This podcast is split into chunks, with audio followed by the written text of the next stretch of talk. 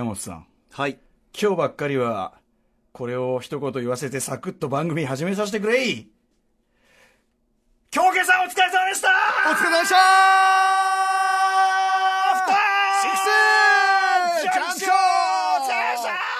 ありがとうございました。本当に。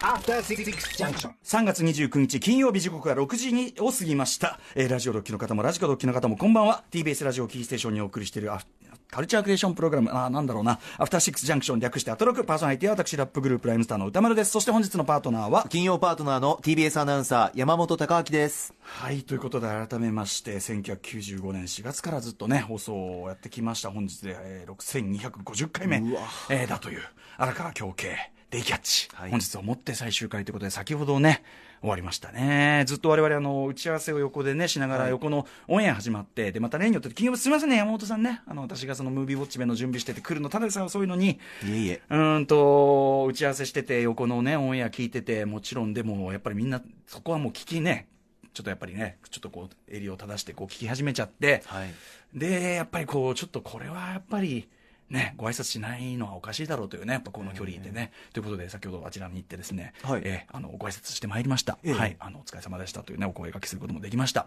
はい。えー、という感じで、で、京家さんご挨拶してさ、もう周りすごく、こう、もう本当に皆さん結構集まってらっしゃって、えええー非常にこう、厳粛なムードを漂うようなねえー最終回、周りのね、あれだったんですけど、だそこで改めて、こりゃ松永、松永これ、ダメじゃね？みたいな。今後引き継ぐ。この後が松永ってのはやっぱねえんじゃねっていうのはやっぱこう改めて 改めて思いをね新たにせざるを得ないようなムードでしたよね水曜日担当で、 Creepy Nuts の DJ 松永さん。はいまあ、もちろん。ん私も可愛い後輩ですし、まあ、 Creepy Nuts 素晴らしい、えーグループでございます。えー、オールナイトニッポンもめちゃめちゃ頑張ってますし、面白い、面白い。それは面白いんですけど、あの、いかんせんね、やっぱ、京慶さんお会いしてしまって、あのね、エンディングなんか聞くとね、で、この間の松永のね、登場して、どんな番組なんですかっていう、あのくだりからの、もうとにかく、不安しか感じない。不安と舌打ちのみがこう、ね、こうやって小玉のようにっていうね。今週月曜日ですもんね。えー新番組アクションについて。うんあの、それなりの、なんていうか、それなりの戦略を持ってくるんだと思ってたんですよ。これ当然聞かれるわけだから、どんな番組やるんですかとか、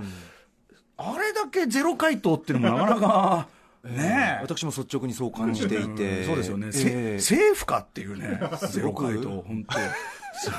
だからね、ちょっと。あのやっぱね、これまずいぞと。で、私、とはいえね、その新番組、まあ、アクション間にね、こう、バトンタッチこっちから受ける側ですし、当然そのこれから始まる番組、あの、応援してますよ。あの、やっぱ TBS ラジオの今後の繁栄というのもね、当然祈ってますし、これはもう当然、京慶さんだってそれを願ってるに決まってるわけです。はいで、あのーの中で、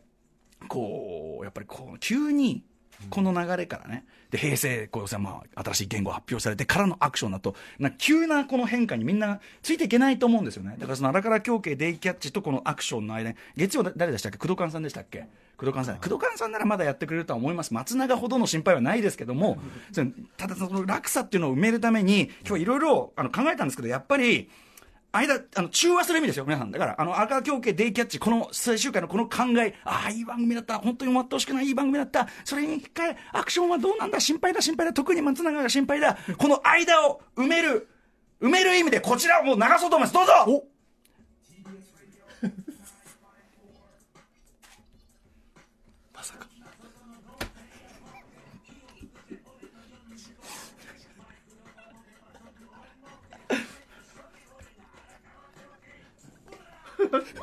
リスペクト何度聞いてもいい。リスペクト何度聞いてもいい。ことなんですよね。これはだから私なりの京慶さんへのリスペクトの表れというね、これは実撮ったのはいつですかね、もう10年ぐらい経ってから下手すると、あそれぐらいはい、あの、小島慶子キラキラやってる時のですね、あの、ババトンタッチする機会が非常に多くて、えー終わってあとしばらく、えーキキラキラ終わった後も30分ぐらいかな、なんか、なんかとにかくちょっとした時間使ってね、撮らせていただいたやつなんで、はい。ということで、ええこれはデイキャッチからアクションへのこのつなぎとして、はい。火を吹くぜ俺の45口径ブラーこれをね流させていただいたというね。私、夕方に強啓さんのあのお声聞くのすごく落ち着くし大好きだったんですけど、ええ。もしかしたら最終回でええ、このブラーっていう強啓さえんえ出るのかなかますかかますかと思ったんですけどね。ちょっと出るのかなって。かまさないですよ。かまさない。ですかまさないですよ、そんなそうですよね。我々のそんな悪ふざけにそんな時間を使うわけにいかないんですから。いやいやいやはい。お世話になりました、強はい、啓さん。はい、ということで、いや、でも本当、強啓さんね、あのまず、あの人柄が本当、でも大好きで、もうはい。強啓さん大好きで、本当に、みんなそうだと思うんだけど、本当にそうですよね。はい、ということで、うん、あのでも本当にでも、今日に関しては、まあ、とにかくお疲れ様でしたとはいいうことでございます。そして、とにかく松永が心配であるという、この2件、2点ね、絞ってお話をさせていただきました。どうなるんだろうな水全くわ曜日。かんない。水曜日な月ははっきり言って、とはいえ、まあ、工藤勘さん、はいね、工藤勘九郎さんで、えーだし、その言語変わって直後っていうのもあって、き結局その話題結構一色っていうか、新番組がどうこうっていうより、その新元号の方でみんなもう肝そろって、なんかそこで、なんかどさくさに紛れて始める感じにできると思うんですね。多分あアクションも。だから月曜、火曜あたりまではまだ目立たないと思うんですよ。言語に紛れて。はい。ただ水曜ぐらいになるとみんなその言語騒ぎみたいなのだいぶ落ち着いてくる。てでそこでこうにょろっと顔出すのがやっぱ DJ 松永。はい。ねえということ楽しみです。いろんな意味で。はい。この番組で一番連続して名前を連呼した人物かもしれません。DJ 松永。DJ 松永。DJ 松永を一つよろしくお願いいたします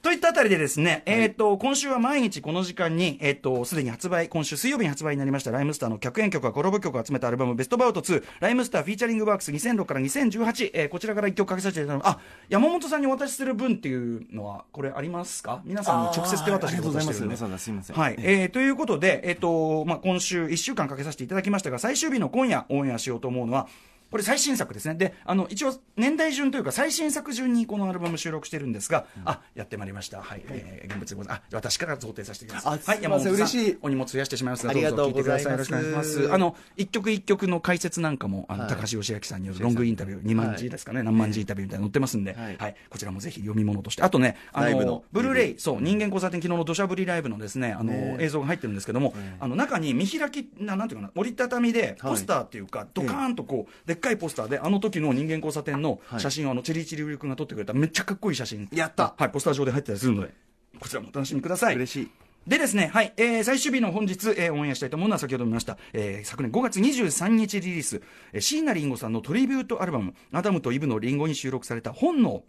こちらをお送りしたいと思います。大好き、超かっこいいです。あ、このバージョンありがとうございます。大好きですこれね、あの、正直リリースっていうか発表するまではすごい不安で。あそうだったんですか？てか、まあ、毎回不安なんですけど、ええ例えば、あの、小山雄三さんの旅人よっていうの、これも入ってますけどね、はい旅人よの、まあ、俺たちのトリビュートバージョン、カバーバージョンも、出来上がって、俺たちはもちろんいいよからと思って作ってますよ。超面白いし、かっこいい曲できたってなんですけど、はっきり確信してたのは、これは加山さんには確実に怒られるっていう。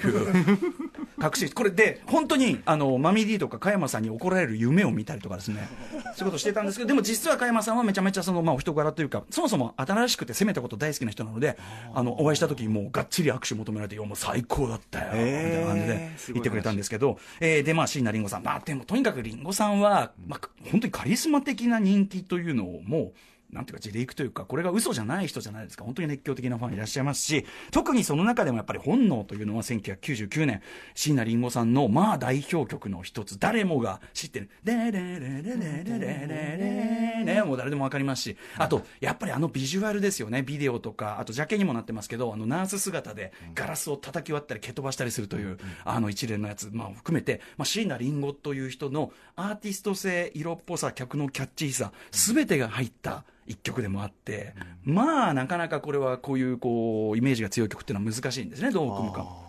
で、えーこれに関しては、まあ、あの、リンゴさんと、えー親しい、まあ、マミディさんが、まあ、これは私がリンゴさんとも近しいから、えーやらして、あの、プロデュースからやらせてくださいと、えーやったんだけど、まあ、マミディさんの常としてですね、あの、俺がやると言ってから2週間後会うと、完全に病んでいるっていうね、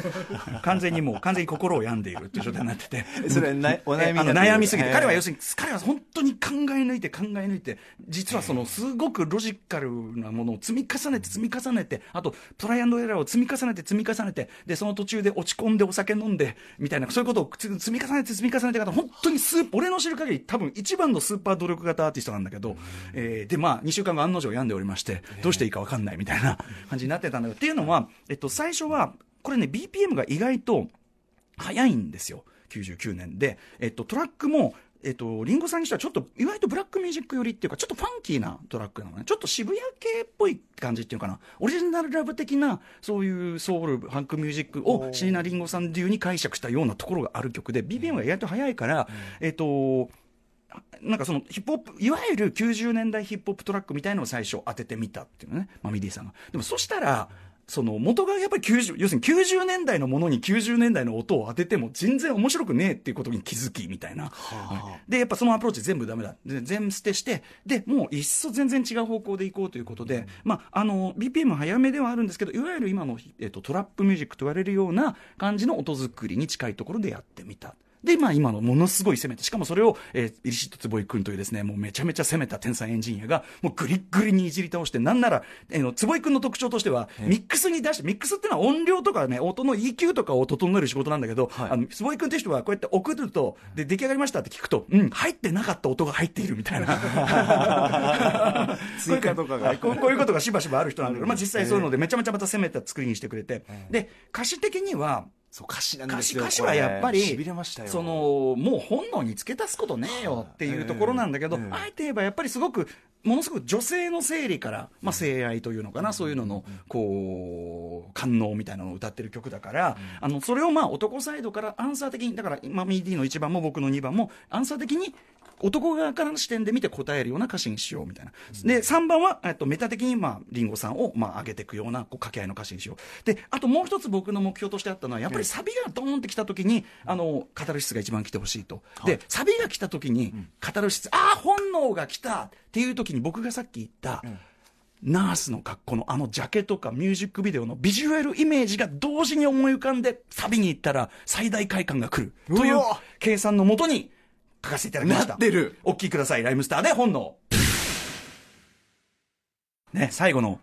あの、リンゴさんの、っていうね、これをね、これが良かったですよね。かっこいいなまどろむ感じでまた最後のリンゴ力がね、やっぱね、リンゴ力すごいんだわ、これが。リンゴ力リンゴ力参っちゃうんだ、これ。はい。まあそんなこんなで、まあそのリンゴ力に負けないように頑張ってみました。えーこちらライムスターバージョンの本能を聞いていただきました。こんな感じで、あの、我々が様々な形でですね、多ジャンル、えー他のアーティストとですね、えー毎回毎回その、なんていうかな、本当に一から、今回そのマミディさんの言葉で言うと前は人人のあのジャンルの上に俺らのラップを乗っけるっていう感覚だったけど今はお互いの音楽像と音楽像音楽感と音楽感を構造からぶつけ合って融合させるというような考え方でフィーチャリングをやってるからあのさらにゆゆなんていうかな有機的な融合度っていうのがさらにあの高まってるしいい曲が増えたんだっていうようなことをマミディさん分析してましたけど。はい。そんな感じであのぜひですね我々のあのいろんなねあの苦しみの奇跡というかねはい、えー苦労の奇跡も味わえます。ベストバウト2ぜひあのお聞きいただければと思います。ありがとうございました。それではカルチャークリエーションプログラム、アフターシックスジャンクション今夜のメニュー紹介です。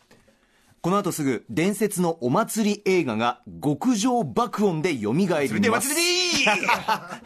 そ してその後6時半からは歌丸さんが最新映画を評論するムービーウォッチメン。今夜評論するのは白人至上主義団体 KKK にまさかの方法で潜入した黒人捜査官の実話をスパイク・リー監督が映画化ブラック・クランズマンですその後7時からはミュージックゾーンライブダイレクト。今夜のゲストは昨年4月、ヒップホップユニット、青い果実の一員として出演してくれました。番組結構始まってね、すぐでしたよね。えー青果実。えー青い果実の一員として出演してくれたシンガーソングライター、ブタジさんのバンドセットライブです。そして8時からはアトロクフューチャーパスト今夜のゲストはお菓子研究家の福田理香さん来てくださいますフューチャーパストね、初登場、福田理香さんねね。山本さんは、福田さんは？初めてお会いしますねえ最高ですよ、また語り口がね。ねえはい。えー、ということで、その頃、オレッチは、その時間、東京 MX にいるから、電話するっち。